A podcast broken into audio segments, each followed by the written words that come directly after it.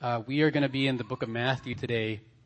It seems like every time I get a chance to preach, it's from it's from this book for one reason or another.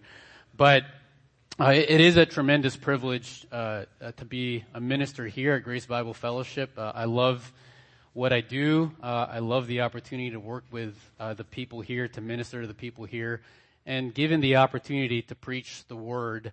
Um, and it, it's not an easy task. I have one I have one duty, which is to make sure that you understand whatever is written in here, and particularly the passage that's at hand. And uh, the older I get, uh, the longer I'm in the ministry, uh, the weightier the task becomes because the more I'm understanding the value of human souls, and the more I understand the value and the weight of the Word of God and the impact that can have on your souls. And so th- this isn't easy, but uh, if you would turn to Matthew chapter 7 in your Bibles, and before we, uh, before we get into this text, let me pray for us. And so bow with me and join us in prayer.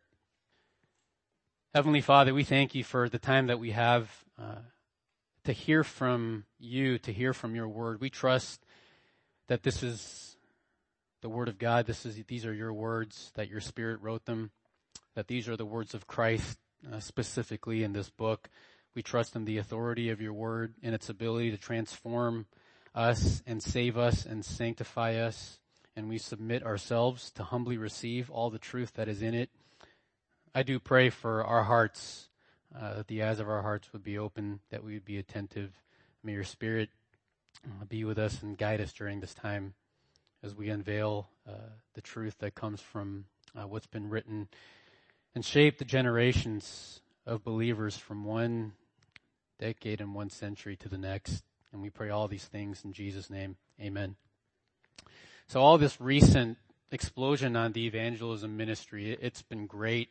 Uh, I love hearing about what's going on with people sharing the good news of Christ. Uh, all over in the Bay Area through the workplace, through the Cedar Crest ministry.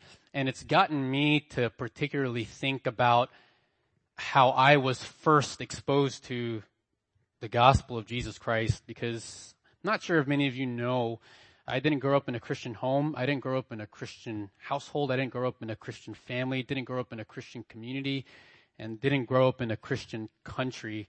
I grew up as the third child uh, of non-believing, non-Christian parents, uh, 12 hours east uh, which is in the Philippines, and there was no church in sight. Uh, didn't meet my first pastor till I was a teenager when we had moved to the United States. Uh, we had no Christians in our family, but there was some point, I guess, in the early '90s where this evangelist, I think you know his name, his name was Billy Graham, had an evangelistic, one of those evangelistic uh, outreach seminars, and he had gone to the Philippines and he preached the gospel there. It was a one-time event and a family friend heard the gospel, accepted it, shared it with my uncle who heard the gospel and accepted it, and then shared it with my brother who was in sixth grade at the time. And my brother in his young age accepted Jesus Christ as his Lord and Savior and was saved. And again, we had no church, no pastor, uh, no one to shepherd us in our home. And when I think about what actually happened, it was the providence of God's grace that preserved us through uh, the ministry of the word. But essentially, this is what happened. My brother accepted Christ, and every day we would come home from school. I would go and, and either do homework or play. He would go straight to the couch, take his backpack with him, pull out this black Bible that my uncle had given him, and read the word for 30 minutes, 45 minutes, one hour. He was in sixth grade at the time and he would just sit on the couch and read and I would watch it. He didn't know I was watching, but I was watching him because I would think, what in the world is he reading? And not only would he read, but against my mother's wishes at night, he would tell me about what he was reading and why our religion was wrong and mom found out, mom said, you should never talk to Jair about those kind of things again. And my brother was an obedient child and so he kept telling me about Jesus Christ. I said he was obedient to Christ, not necessarily to mom. And so he would tell me what he was learning, uh, in the evenings right before we went to sleep and even on the way to school. And I saw the transformation because as, as a young person, right, I was in first grade at the time. He was in sixth grade. And from when he changed, uh, he started actually being nice to me. And he fell in love with the word and it was a genuine love for the word because he would read it on his own with no one's prompting. He would study it and then he would tell me about it. And one of the books that he in particularly loved to read was the book of Matthew, and in particular this section from chapters 5 through 7 known as the Sermon on the Mount, and he would read portions of that sermon to me at night, and all he would do was read and give a short explanation about what that passage meant. I think that's known as expository preaching or something like that from a sixth grader, but he would read it and I would notice he's reading the words that are in red because you have those red letter Bibles where Christ's words are in red and he would read it and it was almost as if, at least this is how I felt. It was almost as if Jesus was physically in the room speaking to me. My brother's image seemed to disappear and it was almost as if I was right there right on that mountain and I was seeing Jesus. I'm, I'm, I did not say, I, I, didn't say I saw visions. I'm not, I'm not claiming anything of that sort, but it just felt that way because all he would do was read it with authority and say, this is what we've grown up believing, but this is what Jesus says. And so listen to what he says. And so every time I read the Sermon of the Mount, I still have flashbacks of my brother in our room reading these portions to me and me feeling shocked that I can't believe that I'm hearing what I'm hearing, whether or not I like what I'm hearing. And there was one particular evening where, of all places, we were in my sister's bedroom because at that time, I guess it was easier on school nights for all four of the siblings to sleep in the same bedroom because it was easiest to wake us up all together. But we were in my sister's bedroom. Uh, there were two beds and uh, there was a mattress on the floor and I was on the bed nearest to the door, and my brother was on the bed furthest away from the door towards the wall. And he had his black Bible open. He was reclined on the bed. And he read, I was in first grade. He was in sixth. He read Matthew 7, 13 through 14 to me. He didn't explain it. He just read it. And at that point, I understood exactly what that verse meant. I didn't react. I didn't respond. I didn't comment. I pretended like I wasn't paying attention.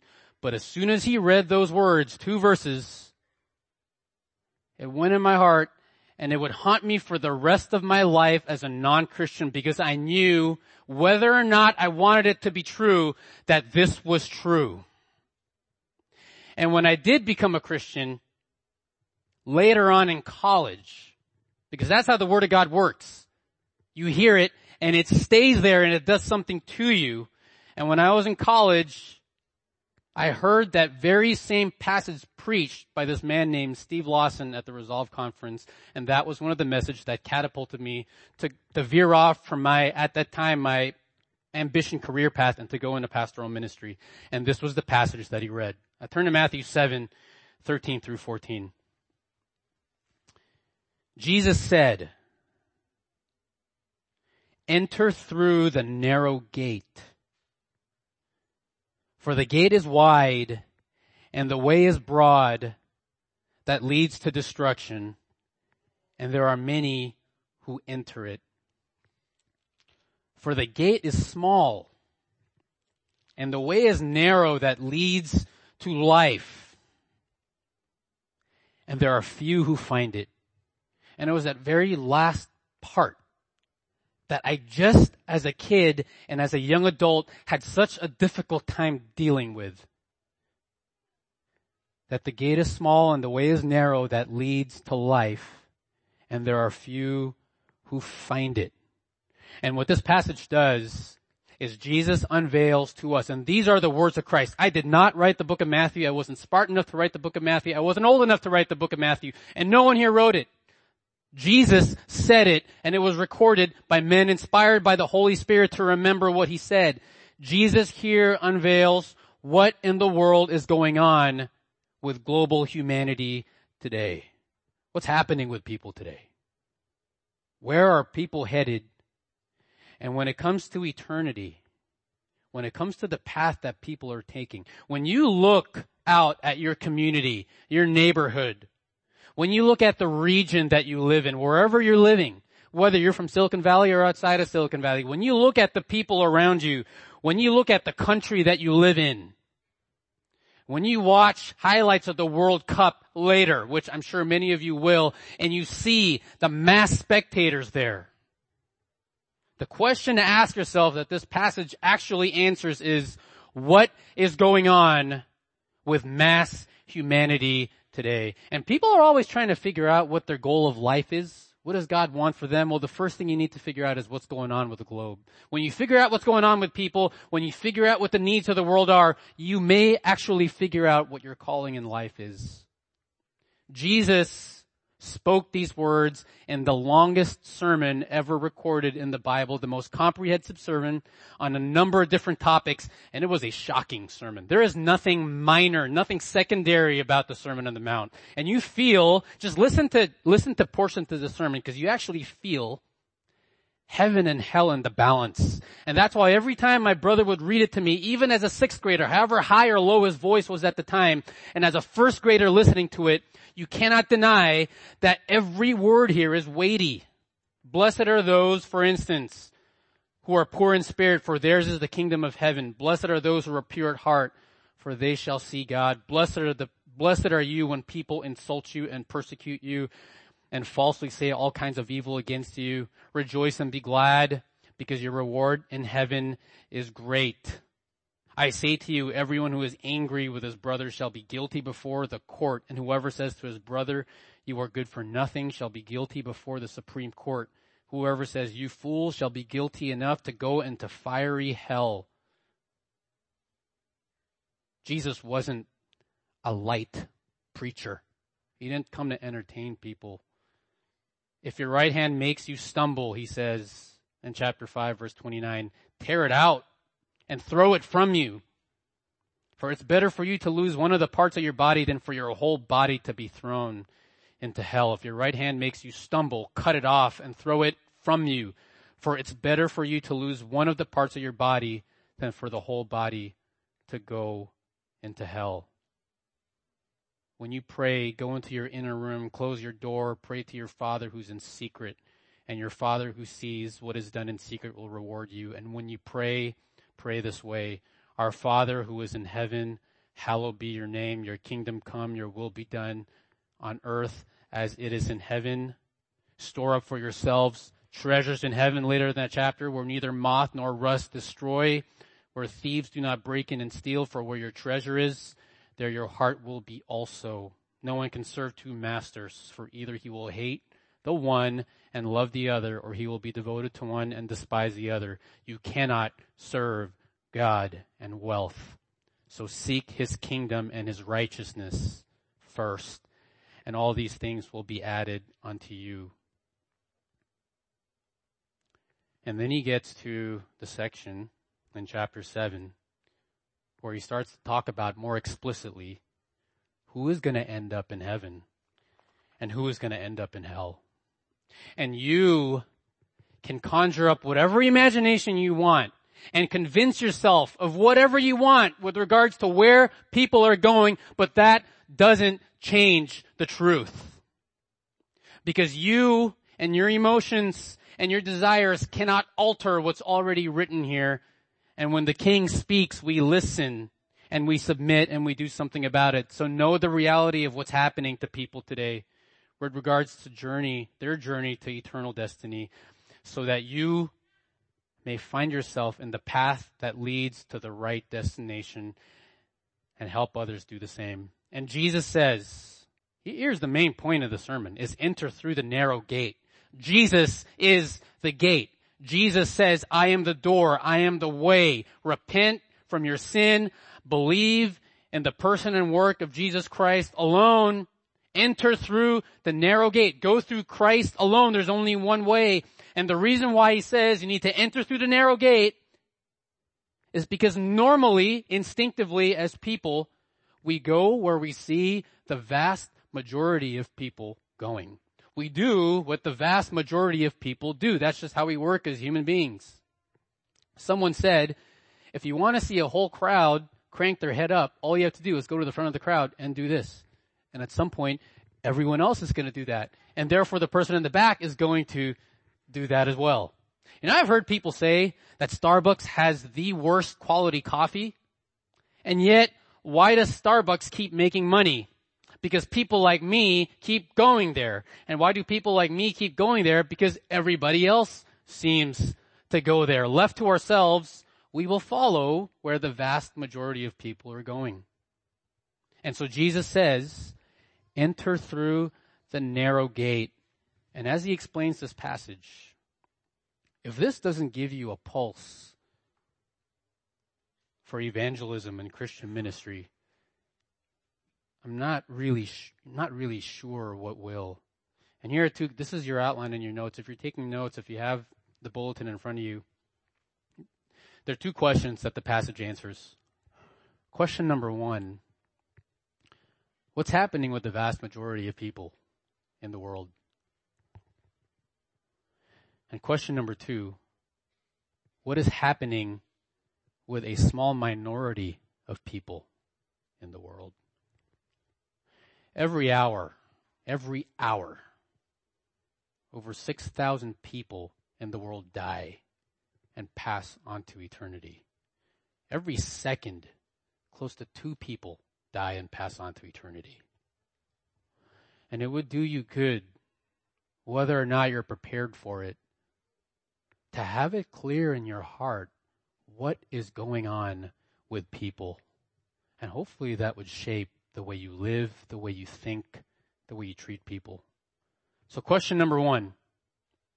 What is happening with the vast majority of people? And the answer is this.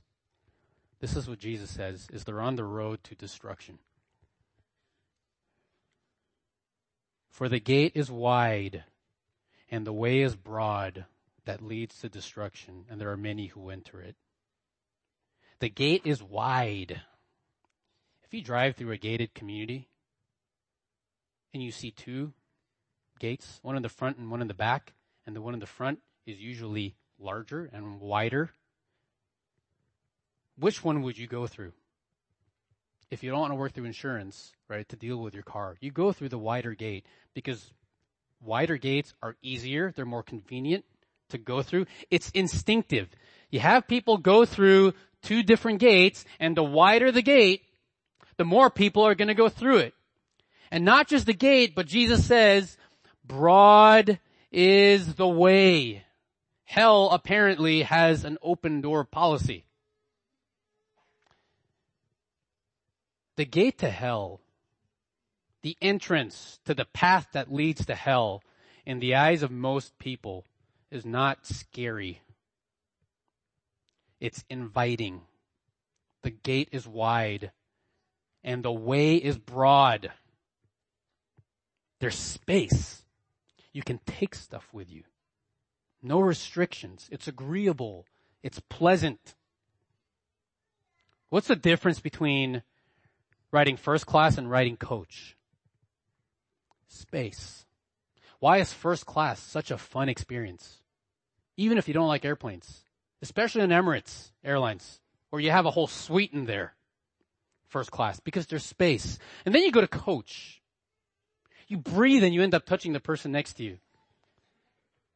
We as people like space. We like big things. That's why with city planning, right? The more developed countries have broader gates because it's easier no matter what mode of transportation, whether you're driving a car, you're driving a truck, you're driving a bus, you're riding a horse, you're riding an elephant, you're in a dog sled, you're in your dad's shoulders. It's always easier to tread through a broad path. The broader the road, the more people it fits, the less restrictions, the less congestion. You can take more things with you. So the road to hell says this, don't worry, there's plenty of room for everybody all views, all religions, all life choices are welcome on this road, so come on in. Now what are the eternal consequences of walking down the more instinctive road? And you have to remember that you as a human being by instinct, left to your own desires, will walk down that path. And Jesus says, the gate is wide and broad is the way and it leads to destruction. Specifically, when it says in the Greek, it says the destruction. It's not just talking about a type of calamity, it's the destruction.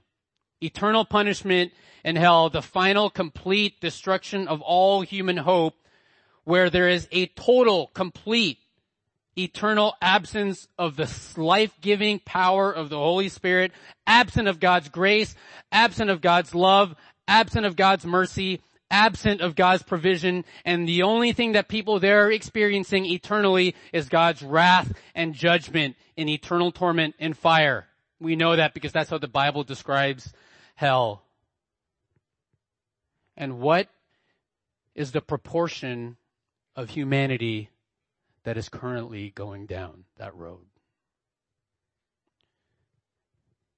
Jesus doesn't give the politically correct answer.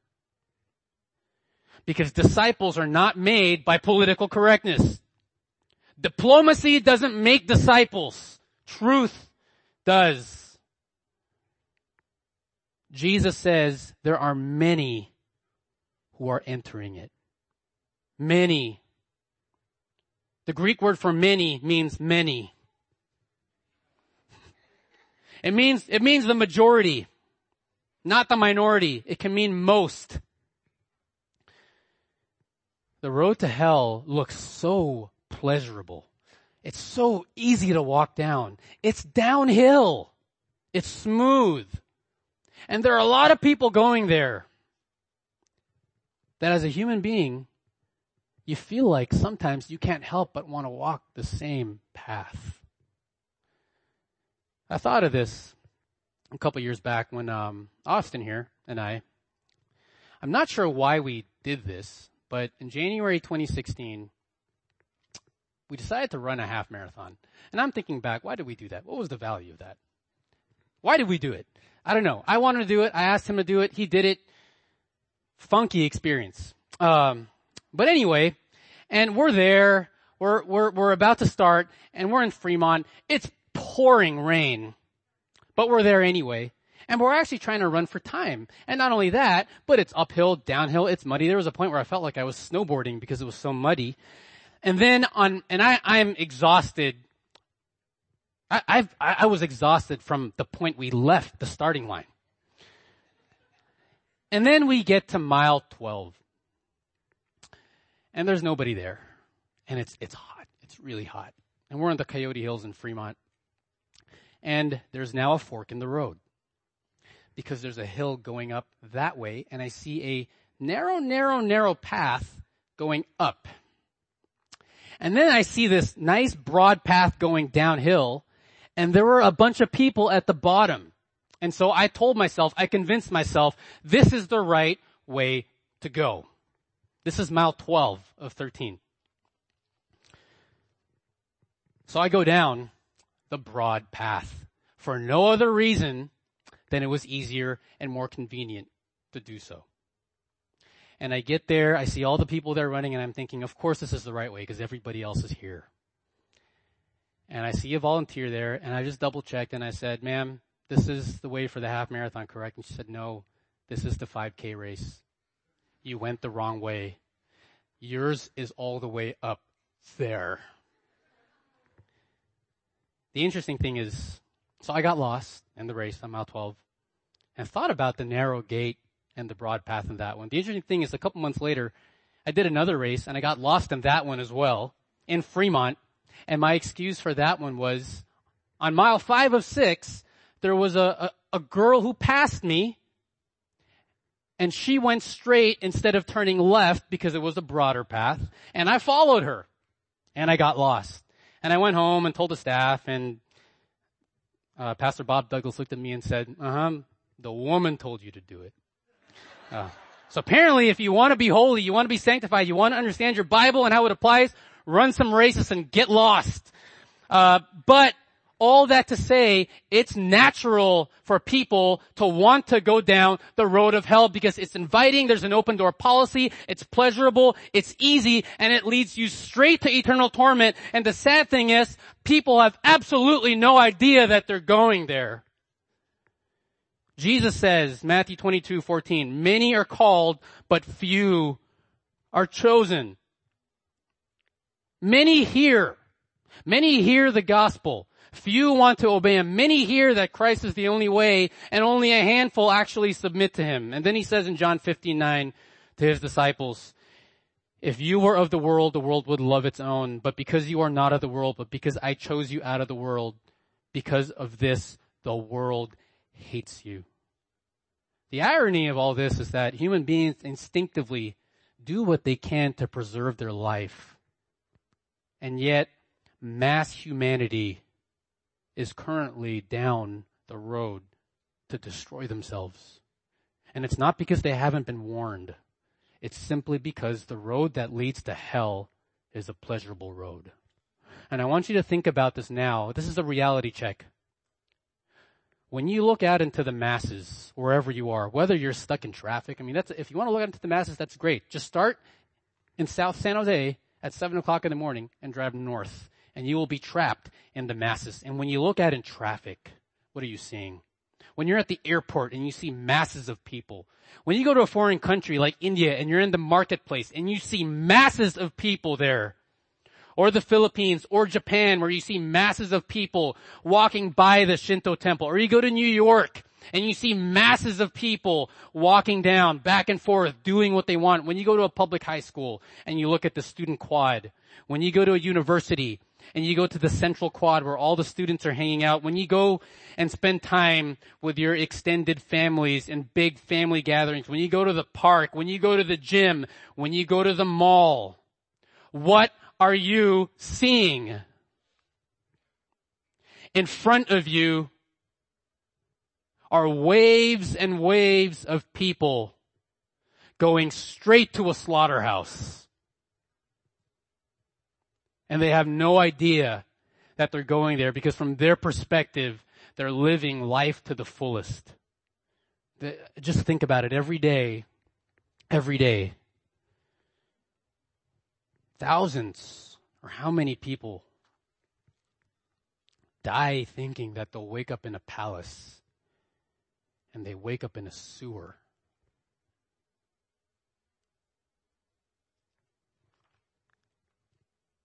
Jesus says that there are those who hear the word of God and receive it, even with joy. Parable of the four soils here. But because of the trials of life, they wilt and go back down the broad way. And then there are other people who hear the word and receive it with joy but then when they see the pleasures of the world are lured away back into the broad way. Because all people are trying to do is fulfill the American dream. And here's the truth that the American dream, if you pursue it, will lead you straight to an eternal nightmare. Now you have to ask yourself, if you here today are living exclusively for you, what you want, your pleasures, if your desire and philosophy of life is to do what's most convenient, to do what's most pleasurable, to make the choices that have no consequences of affliction, to achieve your dreams, to achieve your desires, how are you so sure that you are not walking down that road?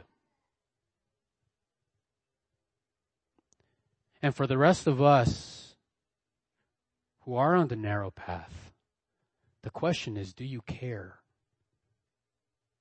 I would hope that you don't look and hear a passage like this and say, well, at least that's not me. Does it bother you every day when you look at people out in your community and the reality is most of them are walking down to destruction and have no idea that it's happening. And what are you gonna do about it? What does Christ say to do about it? The truth is, for the vast majority of people, they're walking straight to hell and don't know that they're doing it. They're enjoying the ride and a small minority of people are left to hopefully make a change. So what's happening then? Here's question number two. What's happening then to a small minority of people? These are Christ's words. He says, for the gate is small and the way is narrow that leads to life and there are few who find it. Again, the Greek word for few means few. And the English word for few means few.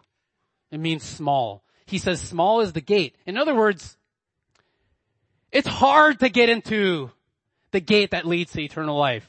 How do you get through that gate? It's not through your own work. It's through repenting from your sin and believing, placing your faith in the person and work of Jesus Christ alone to save you and following Him, devoting yourself to Him. And it is not easy to do that because although it is a free gift, it costs you everything. The passage that was just read from the scripture reading here, whoever does not deny himself and take up his cross, give up his own life, cannot be my disciple. It is hard to do that. That's why it says small is the gate. Go back to the airport analogy. Have you ever been through airport security nowadays? The gate is small. It's hard to take anything through it, especially after what happened with 9-11. And I remember that when I, when I was flying back and forth and I took with me, decided to take with me a brand new jar of Skippy peanut butter. I'm thinking, this is not a liquid. They'll let me take it. And I'm the only one in security. This is five o'clock in the morning. Of course I'm going to be able to take it. And I walk through, put all my stuff through, and the lady says, I'm sorry. You can't take this one with you. I'm thinking, you just want to eat it. You're tired.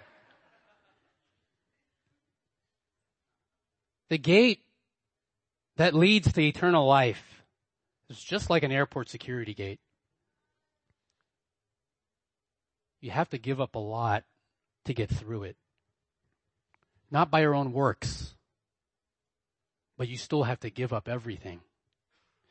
And it says, narrow is the way, and the Greek word for narrow there does not mean the English word narrow. This is a, a an unusual translation. The Greek word for narrow is the word thlibo, which means suffering, distressing, afflicting. It carries the idea of immense, immense pressure. In other words, the road to eternal life is filled with pain, it's filled with anguish, it's filled with suffering, it's filled with pressure, it's filled with affliction, and ultimately, those who are on it will experience persecution. Jesus said that whoever desires to live a godly life in Christ Jesus will be persecuted and therefore people left to themselves and to their own desires will instinctively avoid it. That's why Jesus says, when you see the gate and you see the way, you see this tiny gate and you see this uphill path that looks hard to get through, enter it because you may not want to enter it, but it is the path that leads to life. Eternal life. Contrary to eternal destruction where you experience forever the life-giving power of the Spirit. You're in fellowship with God for eternity. There's no curse, there's no death, there's no sin, there's no pain, there's no hardship. And what Jesus is saying is, choose the path to life even if you don't want to choose it because even though life is going to be hard and afflicting here, you may not get what you want, you may not be fulfilled, your dreams may not be accomplished in this world, but if you keep treading that path, you will inherit eternal life. Whoever believes in the Son of God will not perish, but have eternal life. And this is the heartbreaking reality. What proportion of humanity is currently on that road? And some would say, what proportion of the evangelical visible church is even on this road? And what one pastor had the guts to say is, what proportion of ministers are even on this road? He says few. Few who find it. Not just less, but few. It's like when I, my parents would tell us growing up, if you decide to pursue a career as a professional athlete or a professional artist, just know that the percentage of people who make it is few. Therefore, don't do it. But Jesus says the path that leads to life, few find it. Not because they're not good enough to find it, but because they keep trying to avoid it.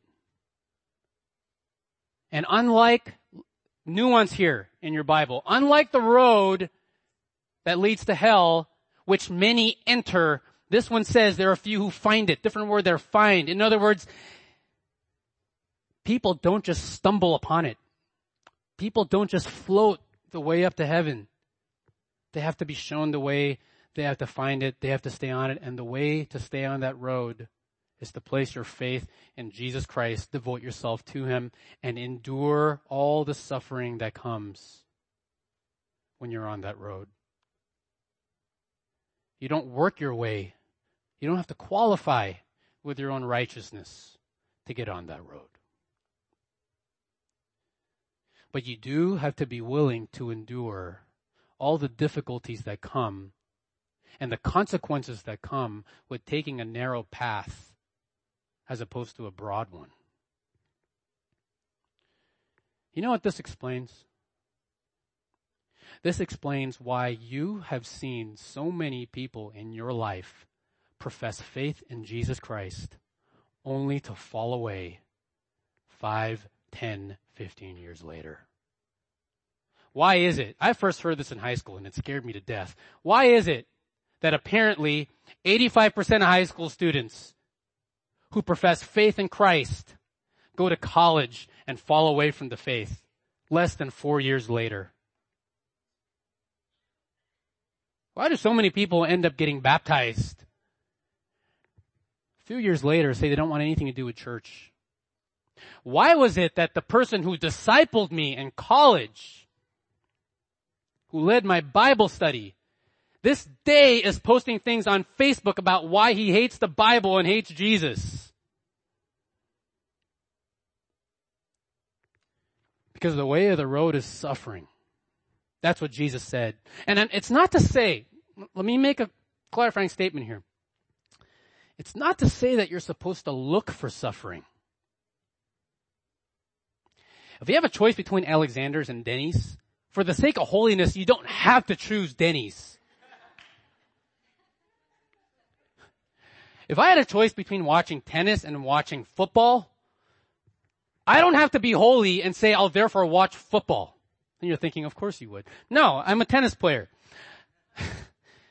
but that said, okay, you don't have to look for it. Your job is to believe and obey, to trust and obey. But if your entire life is spent simply trying to avoid suffering and running away from suffering every time it finds you, then you have to ask yourself, are you on the narrow path? Because it doesn't matter if you're in America, if you're in Uganda, the path to life is a narrow road with affliction because Jesus himself, the Holy Spirit says, for it to you has been granted. Philippians 1:29. For to you it has been granted not only to believe in him, but also to suffer for his sake. Suffering comes with repentance and faith. And the most foolish and the most tragic and the most heartbreaking thing that a person can do is choose pleasure and in the process give away life. When Jesus is offering life, the worst thing you can do is reject it. And at the same time, nothing is worth rejoicing more than to see a person turn away from the broad path and walk up the narrow path with perseverance all the way to the end. Heaven rejoices when how many sinners repent? Three? One. Don't take for granted your own salvation. If you are here and walking in the truth, believing in Christ, don't think that just happened. You were there because God providentially worked out his grace for you to hear the gospel and gave you the Holy Spirit to open up your heart to receive it and gave you the courage to walk down the path of life even though the rest of the world has threatened to reject you. Every person's salvation, because it doesn't happen often, is worth rejoicing and it's worth fighting for. So if what is happening to the vast majority is happening and what's happening to a small minority is happening, then what's the hope then for us? The hope is this. That God in His sovereignty, call me a Calvinist or call me a Bible believing preacher, God in His sovereignty has elected a few from this world who although today may still be currently walking down the road to destruction, God has sovereignly selected to save and to bring to himself. And because Christ died for those few, no matter what they're doing today, not the gates of hell, not anyone will be able to snatch them out of Christ's hand because nothing can separate us from the love of God that is in Christ Jesus. And so what does Paul say? What is the hope? He says, I endure all things for the sake of those who are chosen. Why do you suffer in this life? What's the whole point of being a Christian? Why are you here? You labor for the sake of those who are chosen. 2 Timothy 2 verses 9 through 10 so that they may attain the eternal life which is in Christ Jesus and with it eternal glory. So what are you doing about it? There was a student that I had, young student in middle school, who once sent me a text message saying,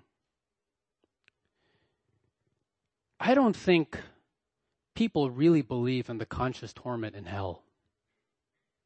Even if they think they do.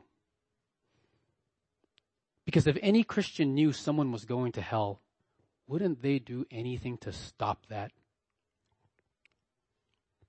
What is your role as a parent if you have children?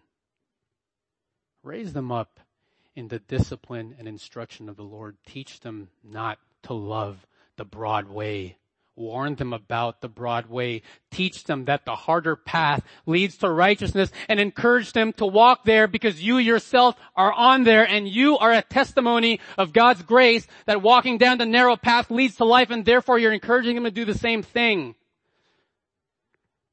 Why do we have pastors? To entertain you? To give you a story every week? To study all week and work one day a week? Is that what we do? Or is a pastor's job to herald the message, to stand at the cliff and wait for the people who are coming there and to preach the message that says, don't go down that path, go that way, to herald the truth of God, and for the people who turn around, who repent and walk that way, to spend the rest of their lives and the rest of their ministry shepherding people to stay on the narrow path, because sin can discourage people to going backwards. Hence, a pastor is a shepherd. Shepherd the flock of God to stay the course so that none of them may be hardened by the deceitfulness of sin. What's the goal of the church? In that same sermon, Jesus says, you are the salt of the earth. You are the light of the world. A city set on a hill we're supposed to be visible. We're not a prairie dog community that just interacts with each other and is afraid to interact with the world. We are the church. The world's supposed to see us. Let, so that when they see your good works as your light shine before men in such a way that they may see your good works and glorify your Father who is in heaven. That is your purpose in life? What is the goal of life? What is the goal of your labor? Two things. Stop people on their tracks who are going on the broad way and encourage people to stay on the narrow way if they're already on that path. And the hard, the hard reality, as Jesus says this, is the harvest is plentiful. The day of judgment is coming. But the workers are few.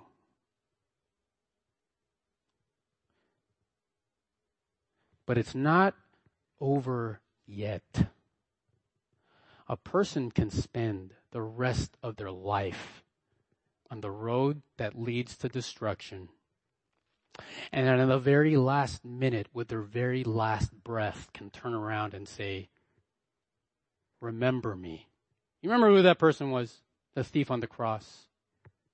You live for that. When Paul says, fight the good fight of faith, what is he fighting for?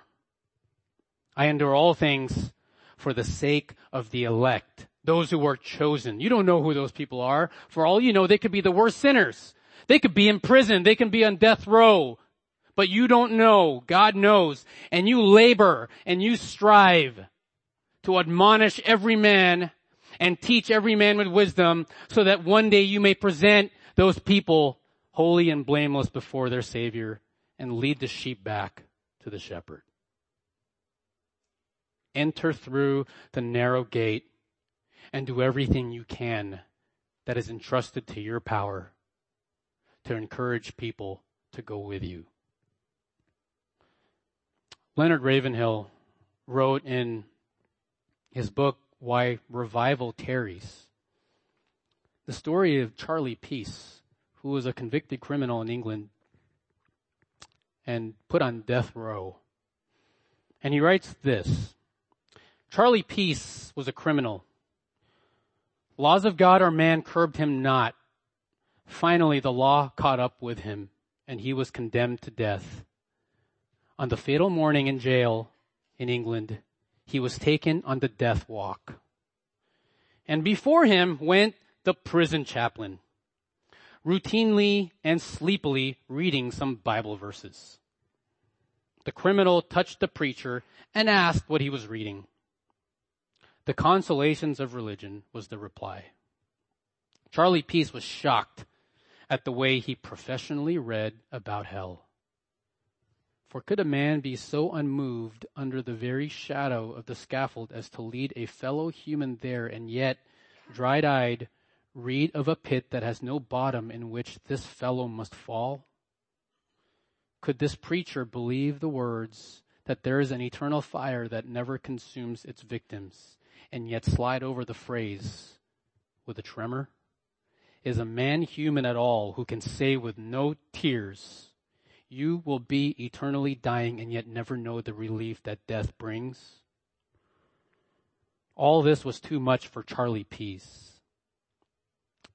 And so he turned to the preacher, to the chaplain, and said this, Sir, if I believed what you and the church of God say that you believe, even if England were covered with broken glass from coast to coast, I would walk over it if need be on hands and knees and think it worthwhile living just to save one soul from an eternal hell like that. Let your life count for one thing that people may enter through the narrow gate and find life. Let's pray. Father, we thank you for the clarity of your word. We don't decide what truth is. Uh, we can only be exposed to it and submit to it.